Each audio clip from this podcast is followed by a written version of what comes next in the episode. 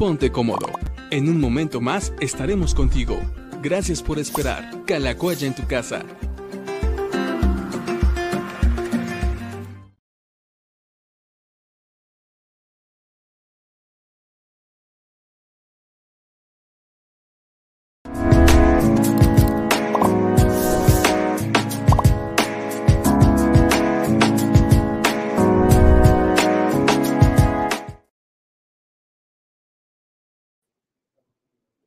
Muy buenas tardes a todos.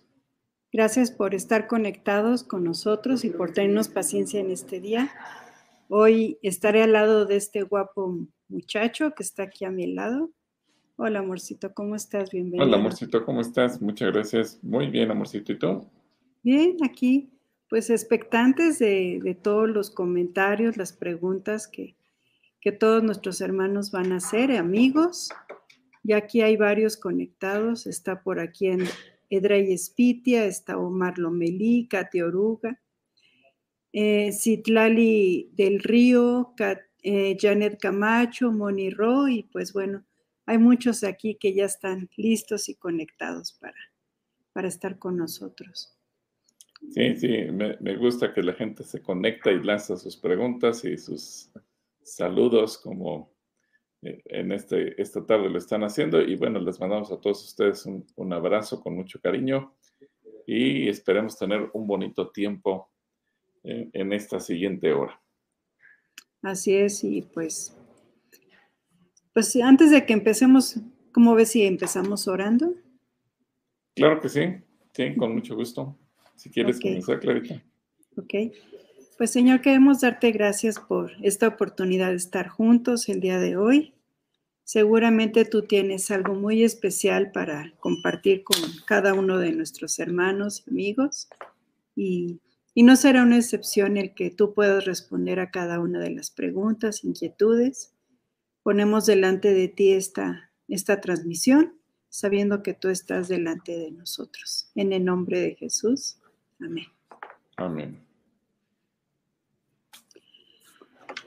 Pues, ¿cómo te fue hoy? ¿Qué cuentas? ¿Cómo, cómo estuvo tu día, amorcito? Ah, pues fue un día entretenido porque sí, sí tuve varias actividades temprano y poquito antes de ir a comer, grabando también los eh, devocionales que van con el plan de lectura bíblica de El amor, el amor de Dios. Entonces, prácticamente llegamos hasta el libro de los Salmos y yo creo que el lunes próximo ya estaremos subiendo más contenido a la plataforma de YouVersion, que bueno, siempre es un, es, es muy interesante. Nada más que a veces estamos con mucha presión por el tiempo, pero bueno, al final de cuentas eh, es parte del, del, trabajo de estar también haciendo labor en equipo, en este caso con, con Gerardo que se dedica a la edición y el, la parte que llevamos a cabo también allá con la gente de, de YouVersion en Estados Unidos que nos ayuda con, eh, a subir toda la plataforma. Entonces, bastante, bastante intenso y siempre hay que estar. Y que además ya estamos celebrando las 100 mil suscriptores al, a los wow. planes de lectura bíblica. Entonces, eh, realmente es, es interesante porque a veces Tú recordarás cuando eh, repartíamos el calendario impreso, pues anualmente imprimíamos 5 mil y se repartía con, entre la congregación y gente que tal vez nos pedía el, el, programa de algún otro lugar, pero al final del año, pues solamente venían terminando alrededor de 200, 300 personas. Y, y los analíticos de YouVersion nos reportan que tenemos hasta el momento 100 mil suscriptores y 32 mil personas que han concluido los planes de lectura completa. ¡Wow! Son un montón. Un promedio, fíjate, 360 personas nuevas se suscriben cada día y 72 personas terminan o completan un plan de lectura.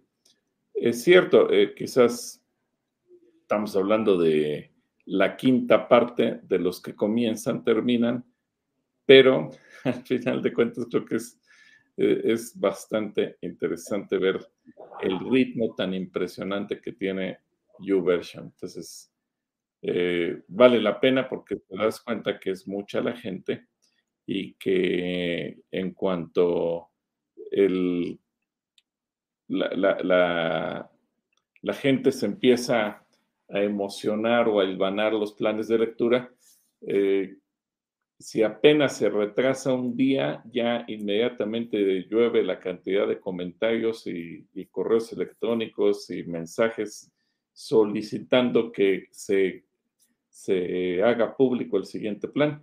Y eso es bueno, digo, en un, en un sentido puede convertirse en una presión para nosotros, pero es bueno porque significa que la gente está leyendo y está entusiasmada. Eso es lo mejor y, realmente es un éxito lo que, lo que Dios hace, sobre todo el efecto de, cuando te expones a la palabra y la puedes leer y la puedes aplicar, es, yo creo que eso es lo mejor, ¿no? lo mejor que se puede dar. Es lo mejor. Así es que yo quiero animar a toda la gente que nos ve, ya sea los que nos ven en vivo que, o los que nos ven de manera diferida, que se sumen al plan de lectura y que mantengan, mantengan su espíritu conectado al Señor, recibiendo constantemente la palabra. Que además es padre porque lo mismo lo lees que lo escuchas y lo puedes escuchar dos, tres veces. Entonces, hay, hay momentos en que hay palabras que parecen eh, nuevas, versículos como que los hubieran escrito apenas ayer. Entonces, siempre es interesante cuando estás con una una lectura y sorprenderte con lo que estás viendo hoy. Así es, siempre sorprenderse, porque siempre hay algo nuevo y, sobre todo cuando lo lees en diferentes versiones cada año, como que te da más luz. Y es, es, muy interesante hacerlo, ¿no? Y pues el día de hoy no va a estar con nosotros Joel porque pues anda bien ocupado, ¿verdad? Que anda, anda muy ocupado con su próxima boda, así es que ya, ya les está, es, bueno, no sé cuánta gente vaya a venir el día del pacto y estén presentes y si no, pues lo verán a través de YouTube o de Facebook o de alguna plataforma. Pero bueno, ahorita él anda muy atareado con Cas, viendo lo de su casa y haciendo arreglos, cosas por el estilo, ¿no? Se anda bien ocupadito ahorita. Pero en fin.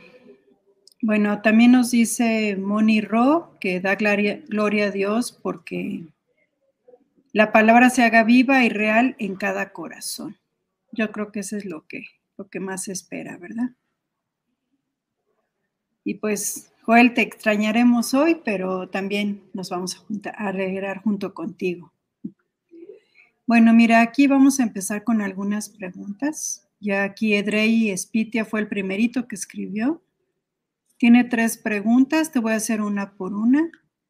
Dice, ¿fue verdad lo que dijo el hijo mayor acerca del hijo pródigo? ¿Que fue a gastar su fortuna en rameras o fue algo de su imaginación?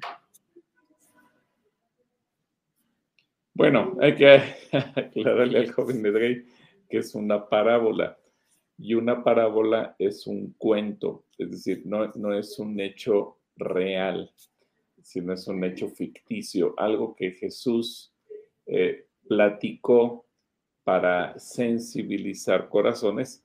Y claro, el hecho de que fuera una historia que Jesús inventó eh, tácitamente, es decir, eh, no, nos da nombres y apellidos, no son personajes reales, pero bien lo pudieran ser. Digo, él siendo Dios seguramente conoce a la gente de todo el mundo y pudo haber obtenido esos datos de cualquier historia, de cualquier familia en cualquier parte del mundo. Pero lo interesante ahí es lo que veíamos con Samuel Pagan este fin de semana, por cierto, que lo importante no es tanto si el hijo dijo una cosa, el mayor o el menor, lo importante es el amor del padre para perdonarlos a ambos. Y tanto al que se quedó en su casa y que tenía el corazón también muy duro y que tenía resentimiento, rencor en contra de su hermano, como al, hijo que, que se fue a gastar el dinero. Me llamó algo la atención, Clarita, que decía Samuel Pagán y amigos todos, que en realidad los traductores de la Biblia la, la etiquetaron como la parábola del hijo pródigo, dando énfasis en el hijo que se fue a gastar el dinero. Eh, pero en realidad los dos hijos estaban perdidos. Al final uno se quedó y el otro se fue, pero los dos estaban igual de perdidos con sus corazones mal delante de Dios. Pero en realidad debería ser la parábola del Padre Perdonador, porque la parábola como tal no tanto hace alusión al pecado o no, o no pretende hacer alusión al pecado del hijo o de los hijos, cuanto al amor del Padre cuando un hijo retorna a casa arrepentido. Y, y, ese es el énfasis. Al final el hijo pródigo podemos ser tú o yo, el, el hijo que se queda en la casa podemos ser tú o yo, pero el padre nos hace énfasis en la paternidad de Dios, que cuando nosotros nos arrepentimos, no importa bajo qué condiciones o qué pecados hayamos tenido, Él nos abraza y nos recibe con amor. Así que Edgay es simplemente, no, te podría decir si el hijo lo dijo estaba enojado, lo inventó o era cierto, porque al final de cuentas era un cuento.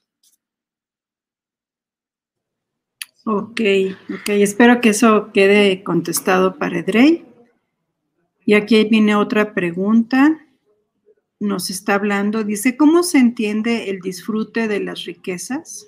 En Eclesiastés 6.2 y Primera de Timoteo 6.17. Mira, aquí tengo la de Eclesiastés. No sé si quieres que la ponga. Sí, adelante. Dice, A veces Dios nos da mucho dinero y honores y cumple todos nuestros deseos, pero al fin de cuentas son otros los que acaban disfrutando de todo eso. A mí me parece algo terrible y sin sentido. Ok. Y luego, 1 Timoteo 6, 17. 1 Timoteo 6, 17, déjame ponerla rápidamente.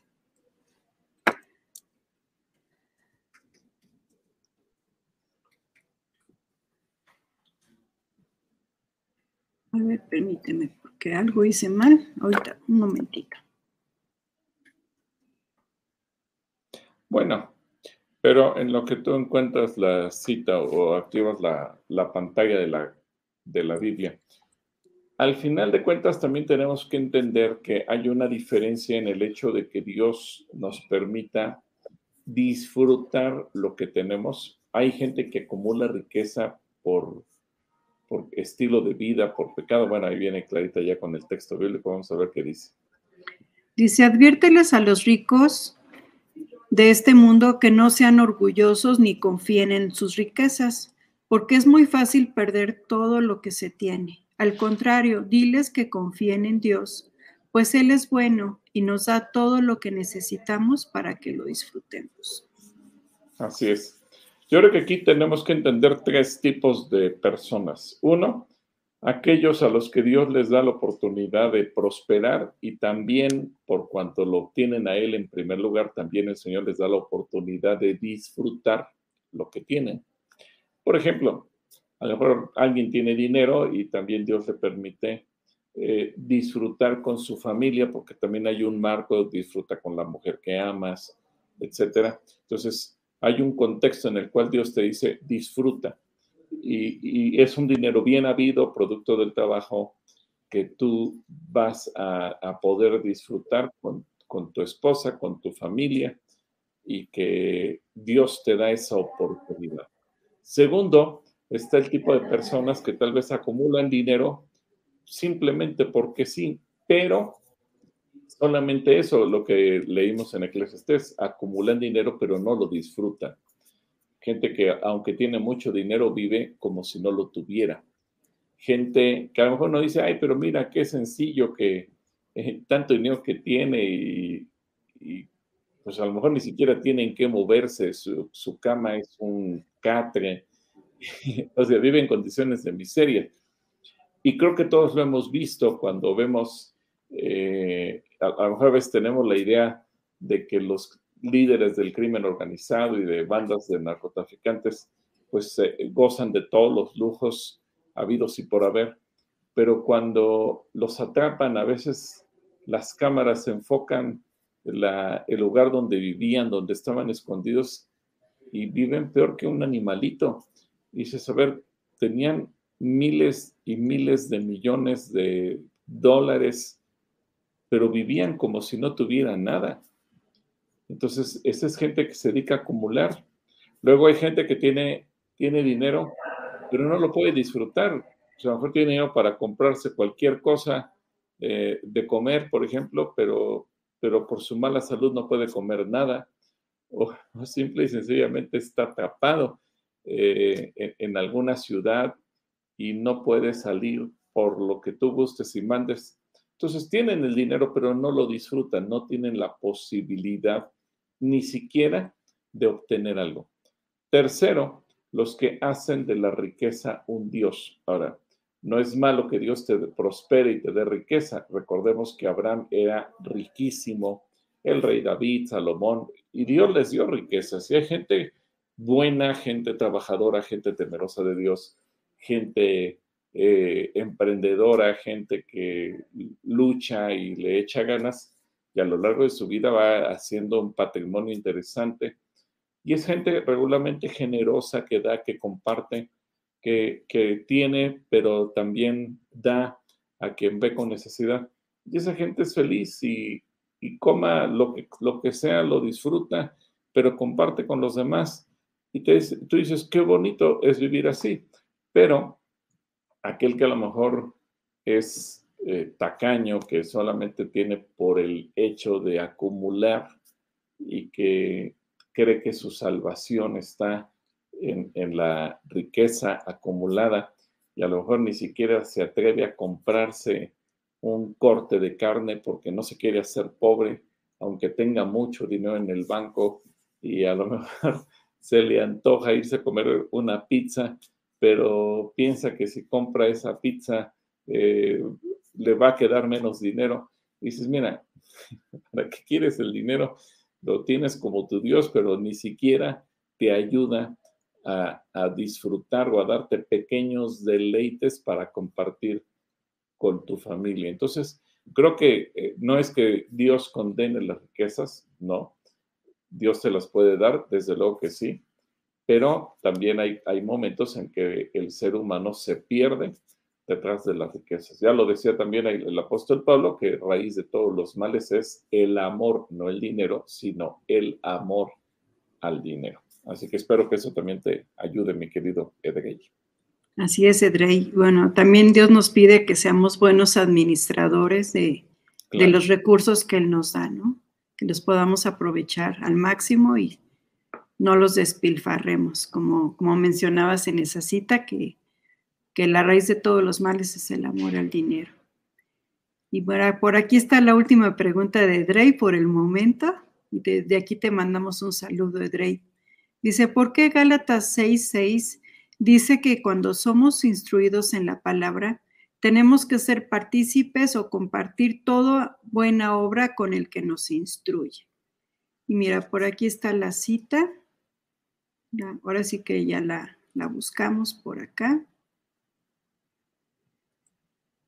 Dice, el que es instruido en el mensaje de Dios debe compartir con su maestro todo lo bueno que recibe. Claro, el, punto aquí es que si a mí una persona me está enseñando a vivir, esa persona me está enseñando a ser bendecido, esa persona me está enseñando a hacer las cosas bien, bueno, pues la hora dice, cuando tú hagas eso, compártele lo que has hecho, lo que has recibido. Y esto puede referirse en, cualquier nivel, a nivel espíritu, por cuanto esa instrucción que recibiste de cómo conectarte con el Señor, cómo hacer las cosas eh, bien, bueno, ahora das testimonio, no te quedas callado cuando recibes la bendición. Segundo, le compartes a nivel del alma el gozo, la alegría, la paz que estás disfrutando al poner en práctica la palabra que te están instruyendo. Y tercero, aún en lo material, porque como un gesto de gratitud.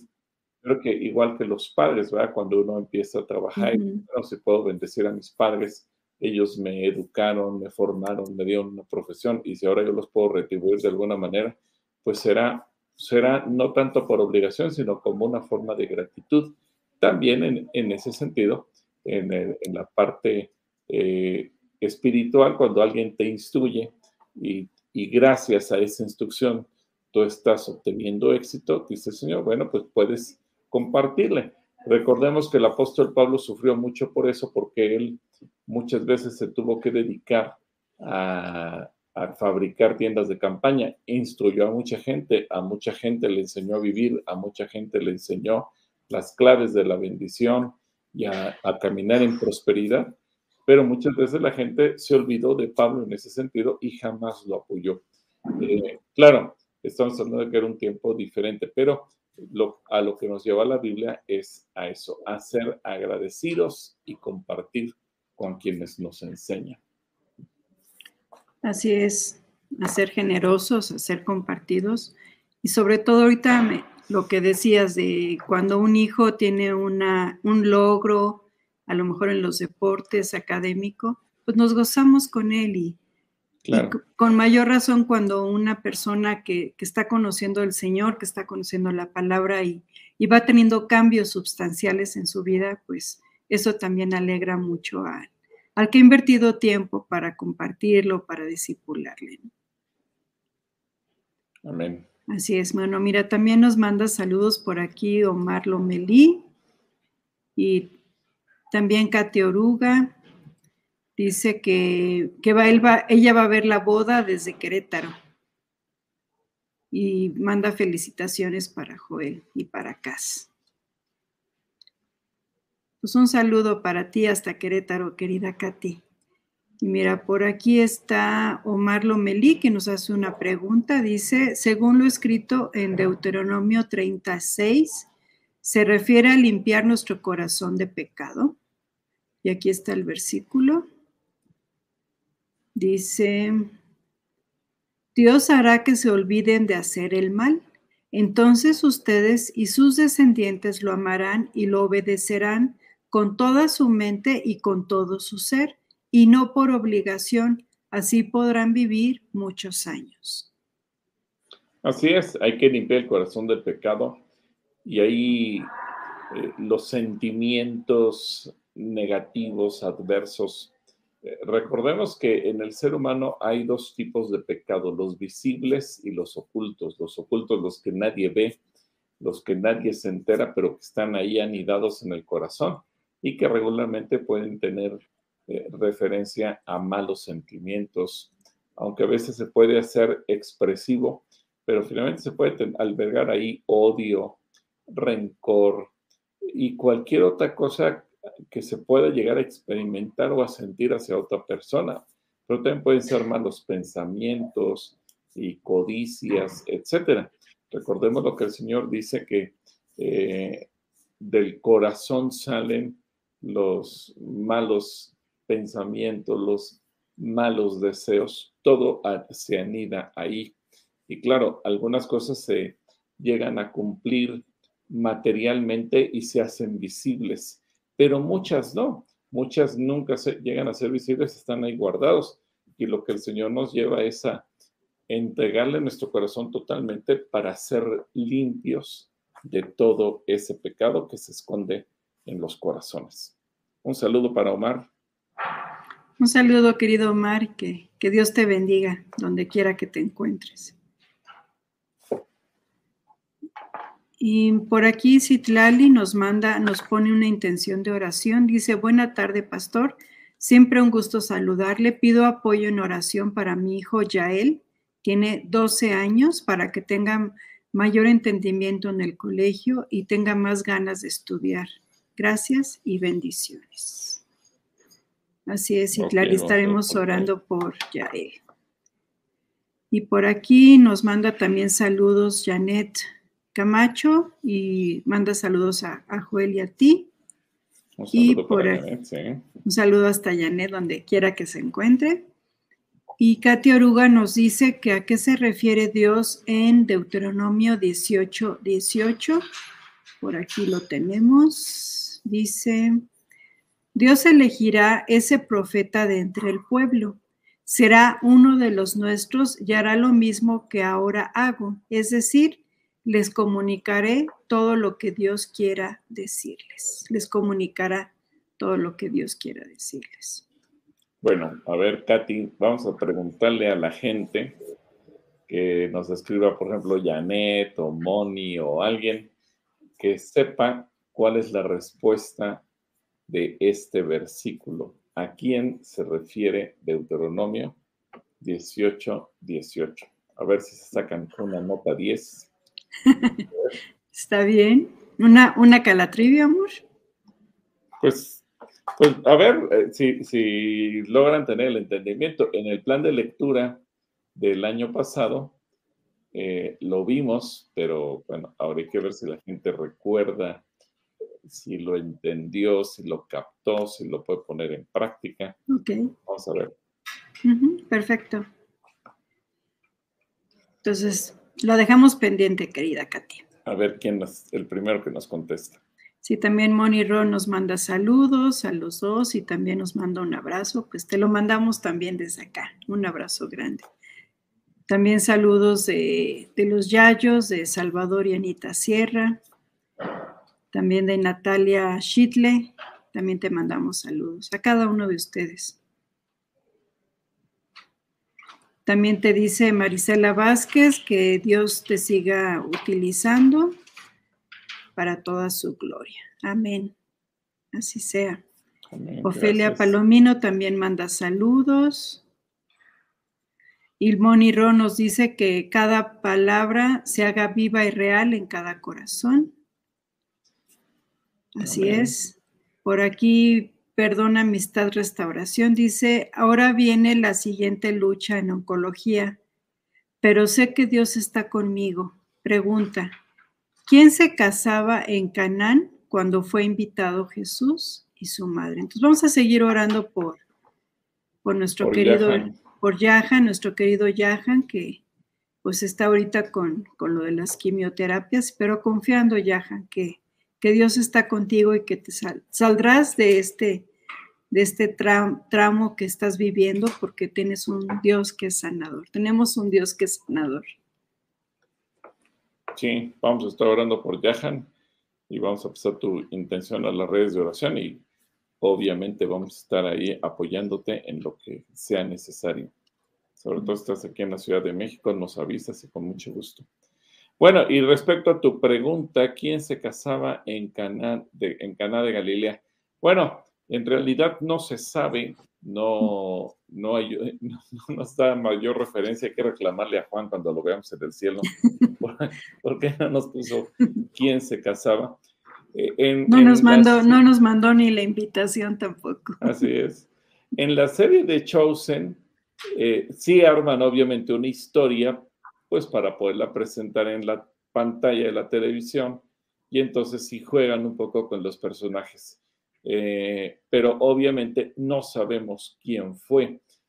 Y yo creo que a propósito no se pusieron los nombres por varias razones. Una, porque los seres humanos somos muy raros e inmediatamente se hubiera tenido la tendencia de idolatrar a, a esa pareja. Seguro que los hubieran nombrado santos, existirían tal vez esculturas dedicadas a esa pareja de novios. Y yo qué sé, hubiera, hubiera habido seguramente muchas desviaciones en el campo teológico por solamente por poner nombres. Hubieran dicho, se casaron eh, Juan y Elizabeth y se hubiera habido ahí cualquier cosa. Pero ¿por qué razón no nos da el nombre? Yo creo que también uno, para que sea un milagro universal, que al final de cuentas cualquier pareja podamos invitar a Jesús a nuestro matrimonio. Eh, segundo, porque al final de cuentas es un milagro en donde Dios eh, no favorece a, una, a un par de personas en lo particular, sino que nos vemos que nos damos cuenta que a Jesús lo que le interesa es bendecir al matrimonio como la base de su ministerio, la base de la sociedad, la base del mundo en el que vivimos, y a él le interesa bendecir el matrimonio. Y en tercer lugar, porque yo creo que eso también da eh, o deja el campo abierto para pensar cómo eh, el Señor le, da una prioridad por encima de todo a la vida conyugal, que así como comenzó la, la historia de la humanidad al bendecir un matrimonio, su ministerio también comienza de esa manera. Y cuando uno va a Canaán, a Caná de Galilea, sin la N, Caná de Galilea, eh, es, es, muy interesante eh, porque ahí encuentras ahora muchas tienditas que hacen referencia a eso. A ver, platícales, Clarita, ¿cuál fue tu experiencia en Caná de Galilea?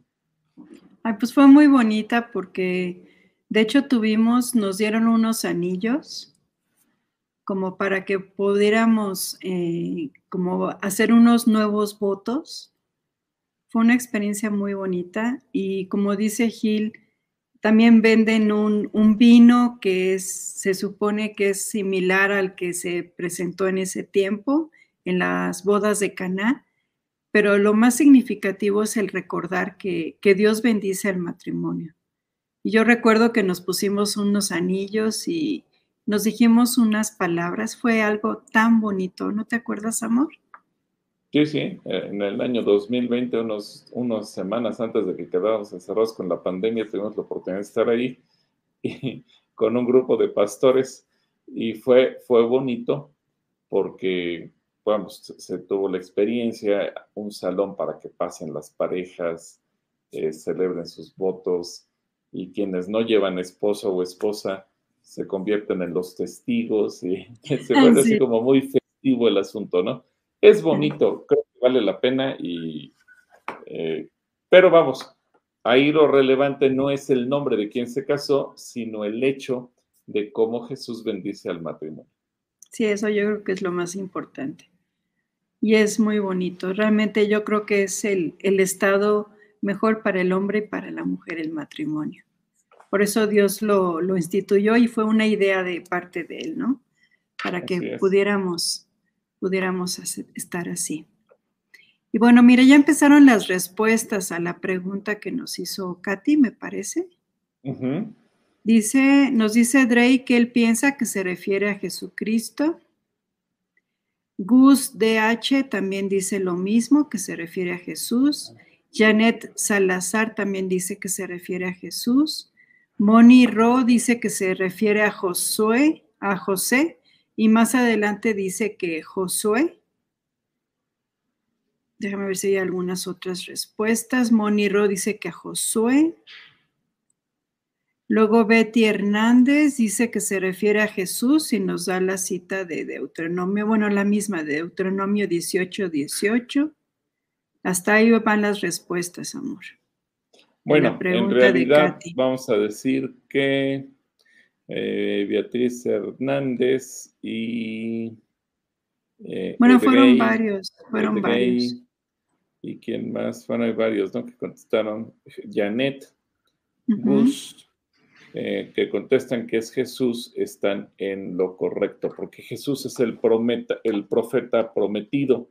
y obviamente todo lo que, lo que dice aquí, que sería levantado de medio de los hermanos un profeta y que ese profeta hablaría las palabras que Dios pusiera en su corazón. Ese profeta es Jesús. Y eh, las demás respuestas están erróneas. bueno, eh, gracias por escribir, pero la, la, respuesta correcta es que se refiere a Jesucristo. Así, que gracias a todos. ¿Por qué? Porque recordemos que Jesús también venía en calidad de profeta. Recordemos que cuando Jesús viene a la tierra, Él nace en medio del pueblo. Evidentemente, eh, el Evangelio nos enseña que Él nace por la concepción virginal a través del Espíritu Santo, pero la gente del, del pueblo pues simplemente vio a María, una jovencita que estaba embarazada, que tuvo un bebé, y todas las peripecias que tiene que vivir para salvaguardar la vida del niño. Pero después su María, José se casan, tienen hijos, tienen una vida absolutamente normal, como cualquier otra familia. Y obviamente la gente que conoce a Jesús de Nazaret, de gente que conoce a Jesús porque lo ve eh, ahora enseñando y lo había visto como un trabajador de la construcción cuando antes de que iniciara su ministerio, pues la gente del pueblo no sabía bien a bien, bueno, ¿y quién es Jesús? ¿De dónde salió? Es uno de nosotros. Por eso en Nazaret hubo tanta incredulidad, porque ellos decían, pero es que Él es como cualquiera de nosotros. ¿Por qué vamos a creer que Él es Dios si lo vimos crecer y lo vimos trabajar y lo vimos ganarse el pan y lo vimos como cualquiera de nosotros? Obviamente esa gente no entendía y quién es Jesús. Entonces, eh, eh, esto de que iba a ser levantado un profeta entre el pueblo, obviamente eh, fue algo que Dios anunció, pero que al pueblo que le tocó vivirlo, pues lo, lo tomó mal parado y por eso es que muchos, lamentablemente, no creyeron en él. Pero la respuesta entonces es Jesús. Así es, ahora sí que tienen 10, nota 10, como, como nos dice nuestro querido David Asael, ¿verdad? Nota 10. nota 10. bueno, mira, por acá, pues hay varios comentarios en, con respecto al matrimonio, ya que estábamos hablando de Caná de Galilea. Nos dice Dulce Tobar que, que da gracias a Dios que después de 30 años de vivir juntos en unión libre, hace dos años pusimos nuestras vidas en orden, hicimos nuestro pacto.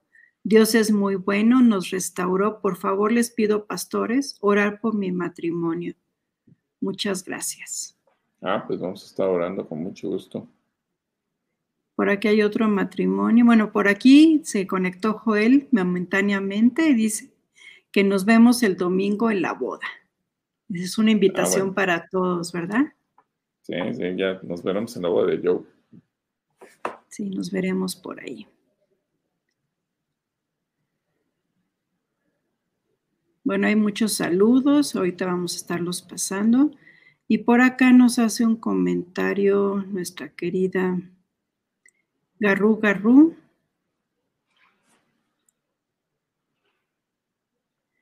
Dice, qué bonito, me gusta me gusta mucho leer y quiero animarles a apartar un tiempo para leer. Este año comencé con Abdías y de ahí me fui y este mes terminó toda la Biblia con anotaciones y todo muy bello. ¡Wow! Ah, qué bonito, felicidades, Garru Garru. Un abrazo, Garru Garru, qué padre que ahora sí que te seguiste, te picaste y te seguiste por ahí. ¿Por qué habrá empezado por Abdías? ¿Hiciste los libros en orden alfabético? A lo mejor es una, buena idea de leer. Está bien. Sí, puede ser. Puede ser que así sea. Pues un abrazo, Garru Garru. Por aquí Alejandro Álvarez dice, buena tarde, pastores. Conocí su testimonio cuando regresaron a su casa. Al banco. Al banco. Es que se me fue y Dios les dio dirección. Mi pregunta es cómo puedo saber si estoy en la dirección correcta o qué debo de hacer. Bueno, yo creo, Alex, que primero tienes que estar plenamente en comunión con Dios y dejar que Dios te hable, que Dios te dirija, que te dé también una palabra en la cual Él te muestre exactamente lo que tú tienes que hacer. Ahí hay un versículo muy bonito en Isaías que dice que por torpe que seamos no nos extraviaremos porque Dios nos va a estar guiando. Y eh, creo que aquí hay dos condiciones. Uno, el decir, Señor, renuncio a mi voluntad para hacer lo que tú quieras. Y segundo, el no cerrarnos a ninguna respuesta que Dios nos dé. El ejemplo que tú pones cuando nosotros entregamos la casa, quizás era la respuesta que menos esperábamos, Clarita y yo. Estábamos esperando una solución, no que Dios nos dijera, devuelvan la casa. Eh, pero, por ejemplo, hoy, hoy me enteré de un caso donde el, el chico está orando para poder servir a Dios. Dios le da una palabra y la chica a la que le propuso matrimonio le dice, es que si, si tú decides ir a servir a donde Dios te mandó, entonces yo no voy, porque a mí no me gustaría moverme de donde estoy. Y eso también se puede convertir en algo peligroso, ¿no? Porque eh, yo no puedo ponerle condiciones a Dios. O sea, Señor, dirígeme, pero siempre y cuando vayamos por donde yo quiero. Entonces, ahí tenemos que tener la plena certidumbre de decirle, Señor, estoy dispuesto a seguirte sin condiciones. Si tú me dices que me quede aquí, aquí me quedo. Si me dices que me vaya, me voy. Si me dices que haga un viaje, lo hago. Si me dices que entregue algo, lo entrego, etcétera. Creo que lo principal para dejarle a Dios la libertad para que Él nos hable es despojarnos de nuestros sentimientos personales en cuestiones de, incluso de posesiones o de personas. El, ejemplo es muy claro cuando Dios le dice a Abraham, entrégame a tu hijo. Y Abraham pudo haberse aferrado a su hijo y decir, Señor, pero es el único que tengo y es el que tú me diste. Pero, pero la clave de Abraham fue no, no, no aferrarse a Isaac, Señor, si tú lo quieres, te lo doy. Y, cuando Dios le dijo a Abraham, vete de tu tierra, Abraham no se aferró, Señor, si vas a hacer conmigo un pueblo grande, hazlo donde estoy. Él estuvo dispuesto a ir a donde Dios lo mandara. Entonces, Dios te quiere hablar, sí, y te va a hablar, pero creo que hay que cumplir con esos pequeños puntos, porque a veces es más nuestro corazón el que le impide a Dios hablar que lo que Dios nos quiera decir y dirigir. Así que Alex, vamos a estar orando por ti por dirección para que tú puedas escuchar la voz de Dios y Él te dé una palabra certera para tu problema. Sí, no importando la situación que sea, Dios siempre tiene una respuesta. Bueno, también Marisela nos dice por aquí que tiene un problema de salud, tiene gonoartrosis bilateral derecha y pide oración por sus rodillas. Ah, pues por Marcela, claro sí. También Eri Apodaca nos pide orar por su esposo y por ella para que puedan poner sus vidas en orden, podamos casarnos y por su hija Katia, que va a presentar examen para la prepa y que está algo nerviosa, por Erika Michelle, y que sea también sana de, de su estómago porque presenta una fuerte gastritis. Ok, entonces es por su examen y... Y por su matrimonio, por salud. Bueno, por su no sé si... No, a ver, aquí hay varias cosas con Eri y Apodaca. Primero, ahorita están abiertas las citas con Héctor Álvarez, con Alex Martínez o con Gustavo, cualquiera de aquí equipo pastoral, con Noé, por si quieres poner tu vida en orden en la boda colectiva, lo puedas hacer. Segundo, para tu hija Erika, está abierto el curso de Comipem los sábados desde las 8 de la mañana con Rubén y Gaby Herrera. Entonces, también puedes pedir informes. Eh, es gratuito el curso para que esté preparada enteramente Erika para el, el examen y que han tenido un alto grado de efectividad, andan arriba del 95% de quedar entre las primeras dos opciones y creo que eso va a mitigar mucho los nervios los problemas del estómago. Sí, regularmente está relacionado todo, ¿no? También algunas de nuestras hijas cuando están en exámenes también se, sienten así, como presionadas. Bueno, Moni Ro nos dice que le, gustó mucho la enseñanza de Salmos, que estuvo súper, y da gracias a los pastores y a los hermanos Pagan. Así es. Sí, fue una enseñanza hermosa. Y también nos dice por aquí Eli Herrera. Barrera. Nos, le da, Eli Barrera, perdón, que le da mucho gusto vernos. Dice que ha leído la Biblia varias veces, pero que ahora Levítico y Números han sido una bendición nueva. Como cada vez que uno lee libros de la Biblia, aunque los haya leído varias veces, como que hay algo nuevo, ¿no? ¿No te pasa? Sí, sí, sí, vas descubriendo cosas nuevas que eh, ahí es como la parábola del tesoro, ¿no? Que del hombre que va y compra el terreno para el tercero que ha descubierto. Y dice que a veces se, sacan cosas nuevas y cosas viejas. Yo creo que a veces así es la palabra que pues, hay cosas que a lo mejor ya conoces, que reafirmas, pero hay cosas que te encuentras y caray, he leído la Biblia varias veces y no sabía que decía eso. Bueno, entonces creo que vale la pena.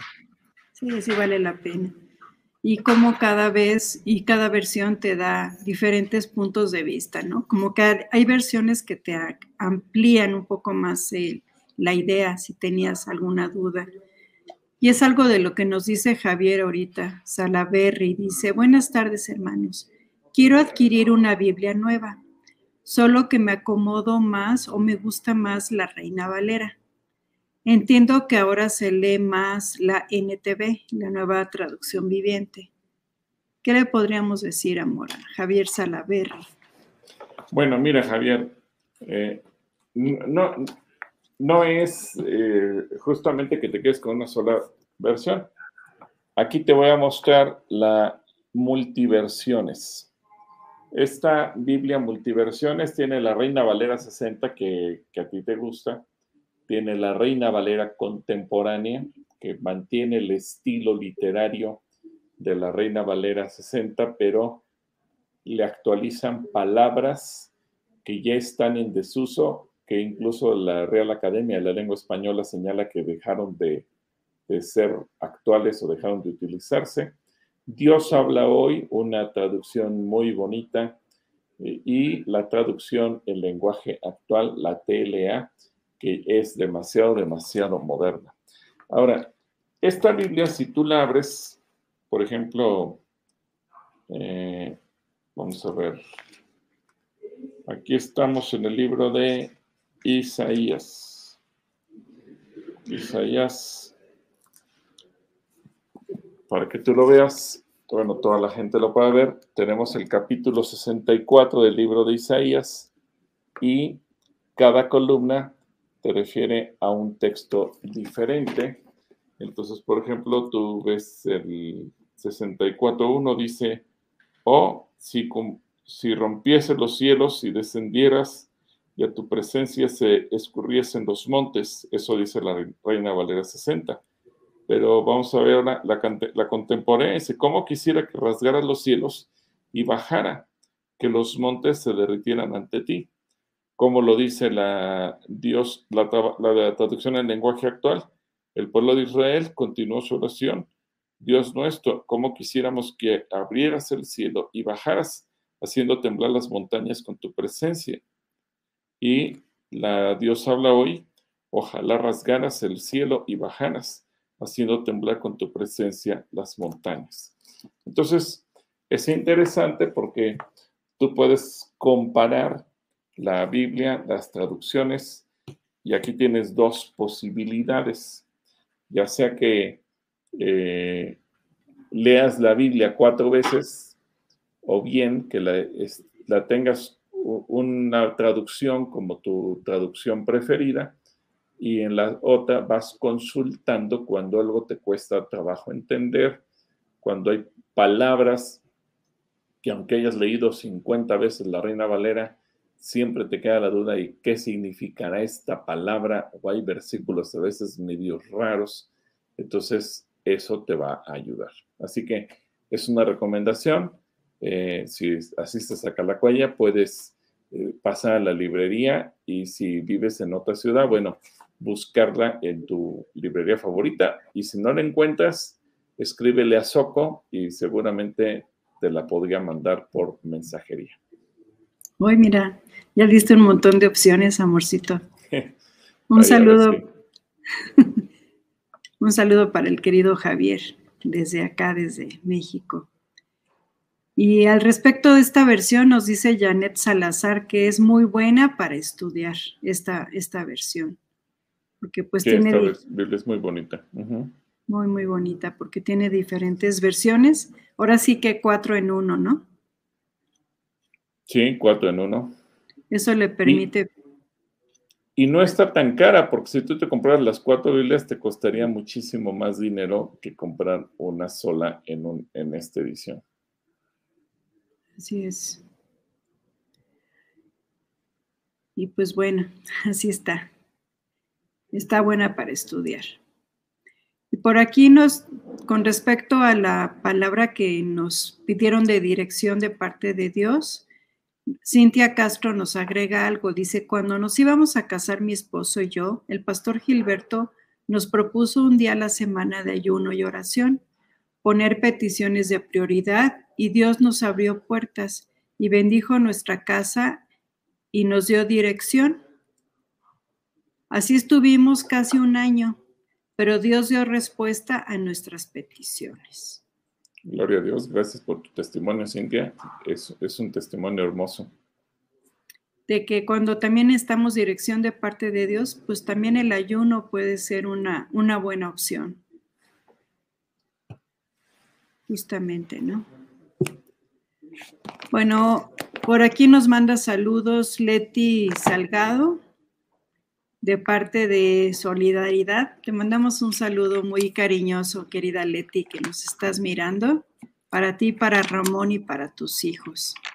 También Abigail Carrillo nos manda saludos, nos pide que oremos por la familia Pérez Castañeda, porque salieron positivos a COVID y que los demás no se contagien, principalmente la abuelita que tiene mucha tos, por favor que oremos por, su por la abuelita de la familia Pérez Castañeda. Así es, vamos a estar orando por, por toda la familia Pérez Castañeda y en especial por la abuelita. Y por aquí Garru Garru nos hace una pregunta. Dice, ¿me podrá dar su opinión sobre Eclesiastés 7.16, por favor. Entiendo que se refiere a tener una vida en equilibrio. Sin embargo, me interesa aprender a qué se refiere este texto. Muchas gracias. Vamos a buscarla entonces, Eclesiastes. Mira, voy a aprovechar que tengo aquí la Biblia Multiversiones. Ahorita tú lees, Clarita. Pero esta Biblia en la Reina Valera 60 dice, no seas demasiado justo ni seas demasiado ni, seas sabio con exceso. ¿Por qué habrías de destruirte? Vámonos a la traducción en lenguaje actual y dice, no hay que pasarse de bueno, ni tampoco pasarse de listo. ¿Para qué arruinarse uno mismo? Entonces, creo que aquí nos da un entendimiento bastante equilibrado de la traducción. Una persona que se pasa de lista es aquella que abusa de los demás. Una persona que se pasa de bueno es una persona que no sabe eh, vivir o que no se cree merecedora de nada. Y quiero poner un, ejemplo que es un testimonio real. Eh, por ejemplo, yo creo que el, el, comercio es algo justo cuando tú te dedicas a comprar y vender. Si tú vas a la tienda de la esquina, tú sabes que esa señora o señor, el dueño de la tiendita, compraron el huevo a un precio o el pan bimbo o el, lo que quieras, cualquier producto lo compraron a un precio menor y a ti te lo venden en un precio mayor. Y de ese, esa diferencia de precio que es la utilidad, sacan los gastos, la renta, la luz, etcétera. Pero también ellos sacan para vivir. Eh, tú no podrías exigirles que te vendieran al precio que ellos les vende el mayorista o, como lo compran en las bodegas, etcétera. Bueno, durante la pandemia eh, recibimos un donativo, algunos de ustedes recordarán, de varias toneladas de jitomate y decidimos comenzar con la gente que teníamos registrada en listas de la iglesia que no tenían empleo, que era muchísima, muchísima gente. Y a ellos les regalamos a todos una caja con, no sé, 6, 7 o 10 kilos de jitomate para que pudieran comercializarlo. El consejo fue, miren, ustedes están recibiendo este jitomate eh, como una ofrenda, vayan y véndanlo al precio que esté en el mercado, llévenlo a domicilio de quienes se los compren y con eso comiencen un negocio o compren una despensa o lo que gusten y maten.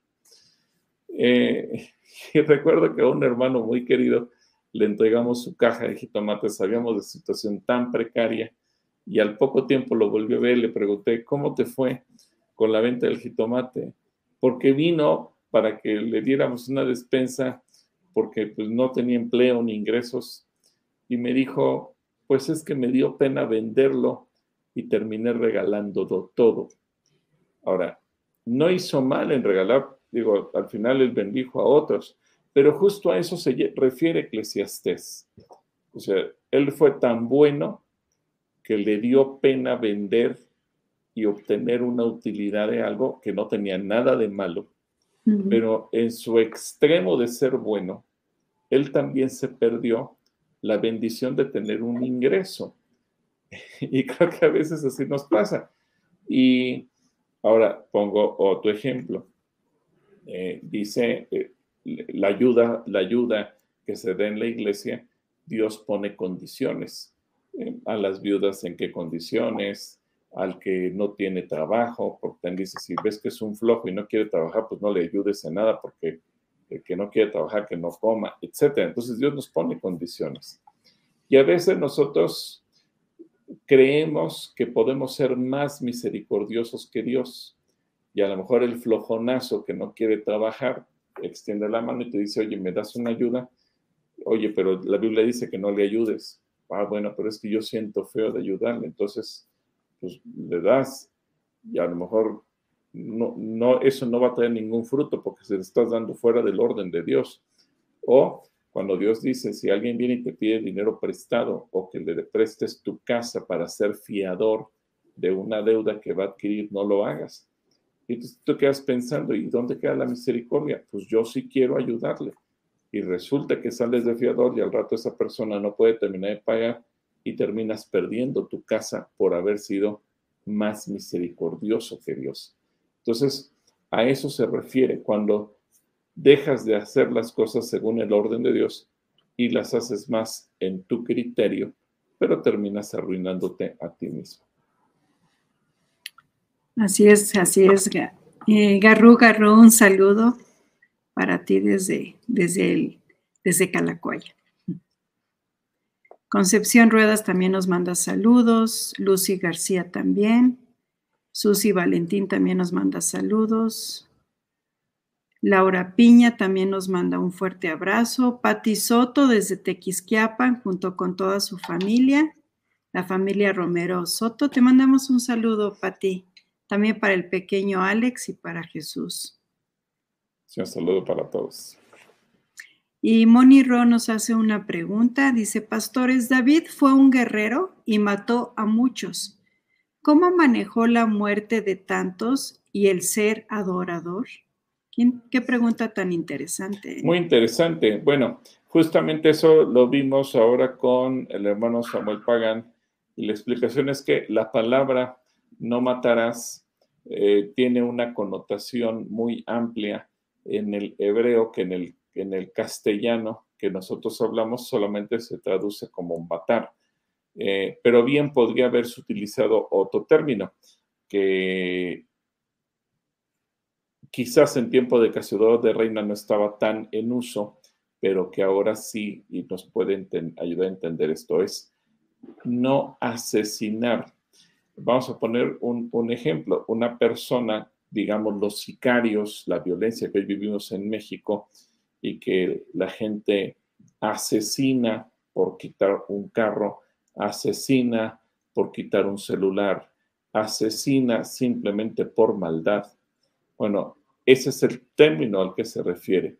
En el caso de David, eh, digamos que podía hacerlo por cuanto estaba haciéndolo en, eh, en términos de defensa de guerra, de conquista del territorio y cumpliendo también instrucciones que Dios, Dios había dado de exterminar a los pueblos que estaban eh, ocupando esa tierra y que Dios ya había dado las causas. Es decir, no es que Dios sea sanguinario, pero había señalado que eran pueblos que traían pecados, enfermedades, inmundicia y un montón de cosas feas que no vale la pena nombrar ahorita, pero que Dios lo había hecho. Por esa razón, esos pueblos tienen que desaparecer.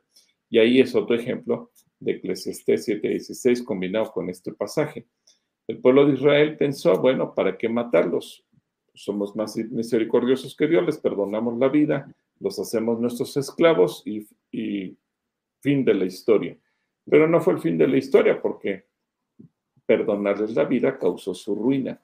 Terminaron alejándose de Dios, adorando a dioses paganos, etcétera, etcétera. David eh, sí cumplió con esa instrucción y por eso, cuando quiso construir el templo, si tú recuerdas, Dios le dijo, tú no puedes porque tus manos están manchadas con sangre. Es decir, aunque él hizo eso cumpliendo su deber como soldado, delante de Dios no pasó inadvertido y Dios no le permite ser el constructor del templo. Entonces creo que ahí vemos los dos puntos de vista. Sí, qué tremendo, ¿verdad? Sí. Qué tremendo. Así es. Pues un saludo, querida Moni Ro. También nos manda por aquí saludos Margarita de Luna y nos manda un abrazo. Que Dios nos bendiga igualmente para ti, Margarita, y para toda la familia de Luna. Moni Ro también nos, nos pide que oramos por, por ella y por su esposo para que se cumpla el propósito en ellos y que Dios les ayude a estar alineados a su voluntad. Así es. También Dulce Tobar nos manda saludos y a todos. También José Omar nos manda saludos. Castro Ramírez Sharon dice que manda eh, bendiciones a toda la familia Rocha Vega y que si podemos orar por Sharon por protección laboral y sanidad física. Por aquí nos manda una pregunta Carol de Siga dice, Dios les bendiga, pastores. ¿Qué tan recomendable es ver las series bíblicas actuales? ¿Se podrían tomar como contribución al conocimiento de la palabra? Pues yo sí les recomiendo. No son sustitutos de la palabra, pero sí son series altamente recomendables. Por ejemplo, The Chosen la hemos multicitado y la hemos recomendado ampliamente yo creo que es una serie bastante, bastante acercada a la palabra en cuanto a su producción y si tú quieres, pues puedes indudablemente que eh, ponerla en, en tu televisión, en tu pantalla, puedes bajarla. Y obviamente, en ocasiones los productores, escritores, directores de las series le van metiendo pequeños detalles para hilvanar las historias. Y eso muchas veces te deja pensando si pudo haber sido como aparece ahí. Y a veces surge la discusión y te hace pensar, a lo mejor fue de otra manera. Y empiezas a meditar un poco más en la palabra. Así es que si quieres verla, yo sí te recomiendo que la veas. No va a suplir tu lectura bíblica, pero sí te va a ayudar a a, pensar en todas las posibilidades. Así es, además es muy interesante porque eh, cómo manejan las costumbres, el contexto, que puede enriquecer muchísimo más lo que se está leyendo, ¿no? En un momento dado. Así es. Bueno, por acá hay una, fíjate, hay un comentario un poco curioso de Cintia Castro, amor. Dice, Buenas tardes, yo estuve en la boda de ustedes, Pastor Gilberto y Clarita. Ahora veré la de Joel y Cas. Felicidades, wow. Ah, mira qué bonito, Cintia, muchas gracias. Y bueno, ahora, ahora te va a tocar ver la boda de dos generaciones, la segunda De dos generaciones. Y pues en el caso de nosotros, después de 31 años, eso es increíble. Casi 32. Casi 32, sí. Mejor no digas tu edad, Cintia. sí, mejor no. Cuando estaba chiquita. Así es. Pues no sé cómo veas si paso alguna otra pregunta. Pues ya estamos sobre el tiempo. Yo creo que, eh, a ver. Hay una de Carol de Siga de Santiago 4.4. Si, quieres poner esa, a ver qué dice. Dice lo siguiente, que la amistad del mundo es enemistad contra Dios, que cualquiera que quiera ser amigo del mundo se constituye enemigo de Dios. ¿A qué se refiere específicamente? Bueno, básicamente vamos a ver, a ver, la, la multiversiones, ahorita que la tenemos aquí, Santiago 4.4. Así que la aprovechas. aprovechamos y, leemos esta traducción. Ah, a ver, aquí la reina, la traducción en lenguaje actual dice, ustedes no aman a Dios ni lo obedecen, pero ¿acaso no saben que hacerse amigo del mundo es volverse enemigo de Dios? Pues así es. Si ustedes aman lo malo del mundo, se vuelven enemigos de Dios. Es decir, se refiere cuando una, una persona quiere vivir como un no cristiano, hacer y poner en práctica las cosas que la gente no cristiana hace, pero al mismo tiempo llamarse cristiano. Entonces, hay, hay mucha gente que así es a lo mejor hablando en el terreno de los negocios, en, el, mundo de los negocios te pueden decir, bueno, es muy común eh, el dar mordida para obtener eh, la preferencia de tu cliente y sobornas a la persona de compras para que te compre a ti. O eh, a lo mejor se acostumbra dar kilos de 900 gramos o a lo mejor si te dedicas a vender gas, eh, a, retornar el gas al, camión para, para que la gente te pague un poquito más y tú le vendes menos, o dar gato por liebre, etcétera, etcétera, etcétera. Entonces, eh, eso podría ser en cuestión del mundo, o a lo mejor me digo cristiano, pero tengo las mismas costumbres y hábitos, vicios, adicciones que la gente del mundo tiene, pero yo me digo cristiano o vivo eh, una vida con doble moral, una en la iglesia y otra en la calle.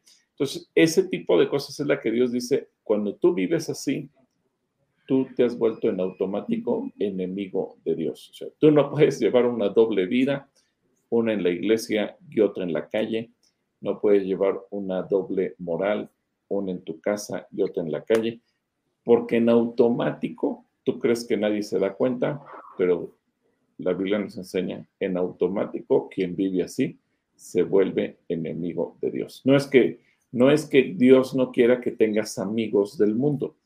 Esos amigos es a los que les vas a predicar y los vas a ganar para Cristo, pero tú no puedes vivir como viven tus amigos.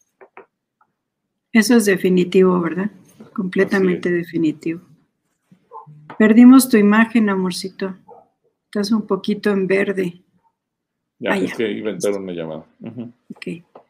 Bueno, por aquí nos platica Ivonne que está muy contento por la boda del domingo, que, que, van a estar sus hijos presentes, que son pequeños, para que cuando ellos crezcan, pues también puedan estar, quieran casarse de esta manera. Ay, pues qué gusto, Ivonne. Nos da gusto de que eso vaya a pasar. También Julieta nos manda saludos. Ya hay varias más preguntas, pero creo que ya estamos sobre el tiempo. Sí, ya llegamos al tiempo. Entonces, un, un, saludo a todos y gracias por sus preguntas y todos sus comentarios tan bonitos. Y bueno, perdón a todos los que no les pudimos contestar. Nos veremos de hoy en ocho. Ya platicaremos de la boda de Joe que ya va a haber pasado y, responderemos las preguntas que sean necesarias. Pero ahora quiero orar por todas estas personas que nos mandaron alguna nota y aquí las tenemos escritas todas. Mira, también hay una de Naomi Yamel de 15 años que desapareció en Tláhuac también de el papá de Katia Oruga, que tiene problema en su cadera, desde su cadera hasta las rodillas, se llama Raúl García.